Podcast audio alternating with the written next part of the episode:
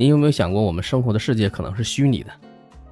您可以带着这个问题呢，听今天的音频。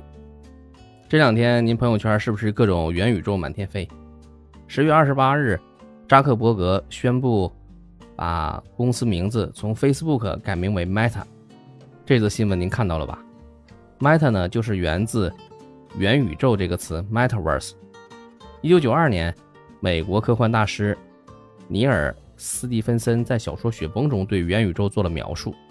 说的呢就是《头号玩家》这部电影展现的场景：戴上 VR 眼镜，穿上这个传递触感的服装，您就进入到了虚拟的互联网世界中。VR 技术呢到现在发展也有一些年，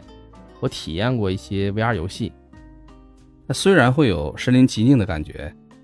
但是呢还是没有那么真实。最重要的一点就是视觉上还没有达到以假乱真的程度。现在电影特效呢，虽然已经可以制作出各种各样我们想要的场面，不管是地震、海啸啊，还是恐龙、外星人，都可以在细节上无可挑剔。但是和现实中实时发生的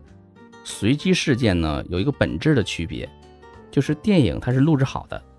如果要在虚拟世界中实现实时的对于所有的周围环境和现实中完全一样的展现，这个数据量无疑是非常巨大的。这么说有点抽象啊，我们举个例子：您下班回家，带上 VR 进入虚拟世界里放松一下，去逛一下迪拜免税店。您走在商场里，看到一个高颜值的异性，目光呢不自觉的就跟过去了。下一秒，一不小心撞到了一个拿着咖啡的顾客。这个过程中，所有的东西都在不停的变化。即便是固定的物体，也会因为人的运动导致光线的遮挡和反射有变化而有所区别。掉落的咖啡呢，会因为碰撞的角度、力度、里面咖啡的多少，那影响咖啡杯接触地面的声音和运动轨迹，还有洒出咖啡在地面所形成的图案，这些变量都是随机的。您每一次去任何一个虚拟的空间，都不可能和之前完全一样。您会碰到不同的人、不同的装扮、不同的天气等等。就像《头号玩家》里的男主进到游戏里通关的时候呢，他每次参赛选手都不一样，每个选手选择的路径、采取的策略也不一样，这些都是无法提前设定好的。哪一天呢，技术突破可以欺骗视觉、触觉甚至味觉，让我们在足够大的空间和时间里无法区分现实和虚拟世界，那它带来的变革。将是无法想象的。决定做这期音频的时候呢，我脑子里马上想到了一家做游戏引擎的公司，Epic Games。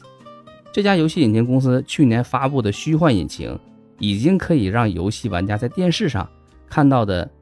电影画质一样的游戏画面了。您要是喜欢玩一些高画质的游戏，或者您男朋友、你老公喜欢玩，您应该知道这类游戏对显卡的要求很高，